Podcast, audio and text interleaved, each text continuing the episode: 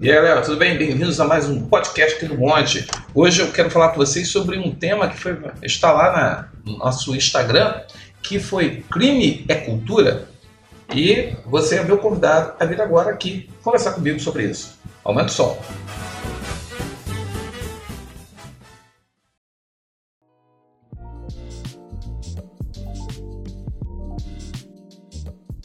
Galera, boa tarde, boa noite, você que está onde estiver ouvindo esse podcast. Muito obrigado pela audiência, muito obrigado pela presença, muito obrigado pela participação. Eu hoje estou falando aqui sobre um tema que foi colocado lá no nossa página do Instagram, que pega a questão de que quando os assassinatos estavam acontecendo em uma janela em Copacabana, elas, as pessoas começaram a discutir e os policiais começaram a levantar a hipótese de um serial killer. E o Spinoza ele mostrava uma certa ironia, é, falando que serial killer é coisa de cinema americano, que aqui a cultura é outra.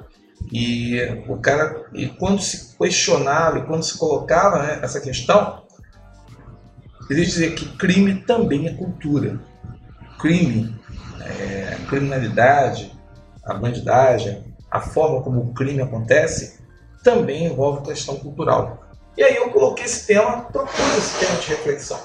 Ora, quando a gente fala do crime ser uma questão cultural, é, nós temos realidades socioeconômicas muito diferentes. Por mais que queiramos imitar a sociedade americana em valores, concepções, reproduzir determinados comportamentos, essa cultura do serial killer, do matador serial, isso é muito muito propagado e propalado pelo, pelo cinema americano. O cinema americano ele gosta de, de explorar esses personagens, sabe que tem um público que se cativa e que segue é, todo o percurso desse tipo de personagem. E nós temos, assim, vários serial killers dentro da história do cinema e dos seriados da televisão que mexeram com o imaginário coletivo e, claro, sempre que pode, as pessoas fazem analogias, comparações, enxergam semelhanças em práticas criminosas ocorridas aqui no Brasil e em outros lugares do mundo, comparando com aquele do cinema, que ali está tá exposto, sendo exibido, sendo colocado. E aí, Spinoza não concorda com isso. Spinoza entende de outra forma.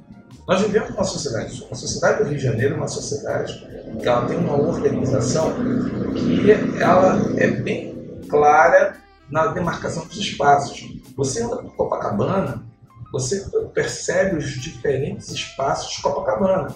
O espaço ali que você sabe onde tem o morador, o morador em situação de rua, o idoso, o traficante, o sujeito que é trabalhador, aquele a, a que é prostituta, os lugares são demarcados. Então existem lugares mais seguros, lugares menos seguros, mas veja bem, quando a questão do crime aqui, nós temos, quando nós vamos observar quais são os motivos dos crimes que nós assistimos aqui, a maior parte do crime do Rio de Janeiro hoje está ligada à questão das drogas.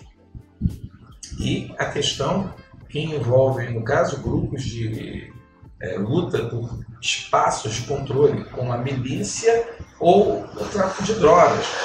E nesse combate, nessa ação, a polícia aparece normalmente entrando não para prender, mas acaba entrando em espaços que são segregados, espaços marginalizados, e normalmente acaba vitimando inocentes, pessoas que são moradores da favela, que moram naquela região e que moram não é porque querem, mas que moram porque é onde dá para morar, e que acabam, de alguma forma, sofrendo com as ações é, violentas que acontecem na cidade. Então, quando você vê os policiais sendo assassinados, Spinoza entende que dentro da cultura do Rio de Janeiro não tem essa cultura de serial killer.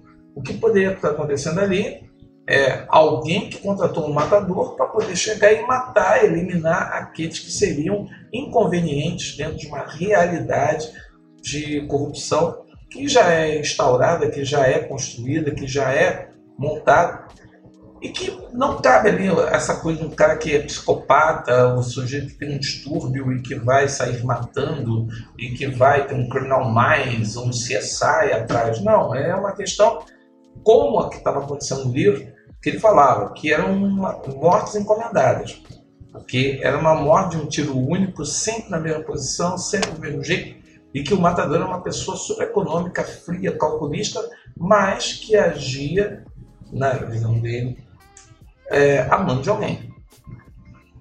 E aí, amando de quem? Eis a questão.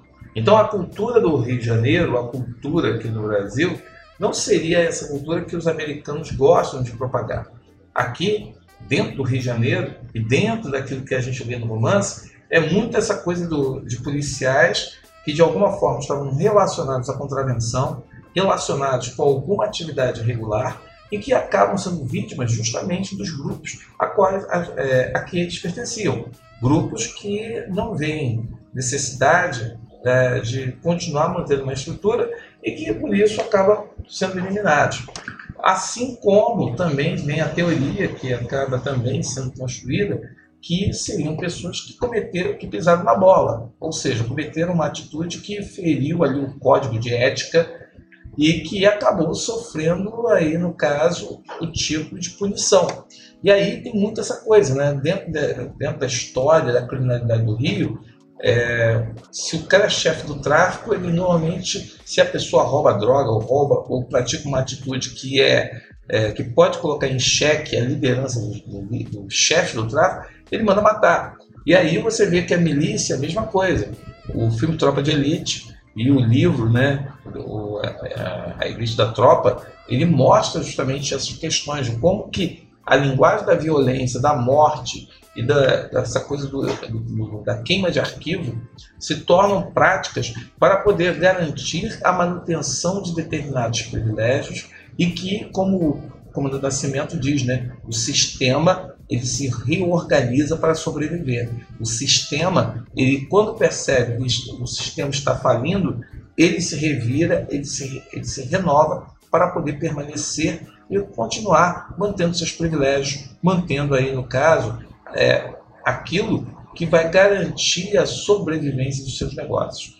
Então a cultura, crime é cultura?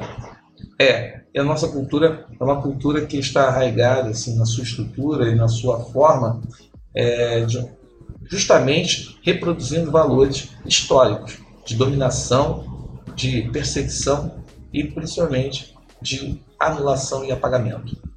Isso não é novo, isso aí é bem da nossa cara.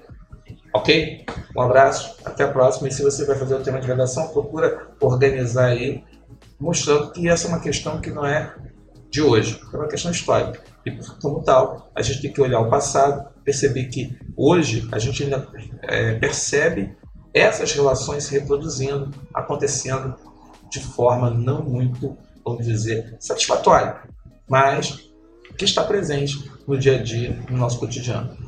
Ok? Um abraço aí, até a próxima.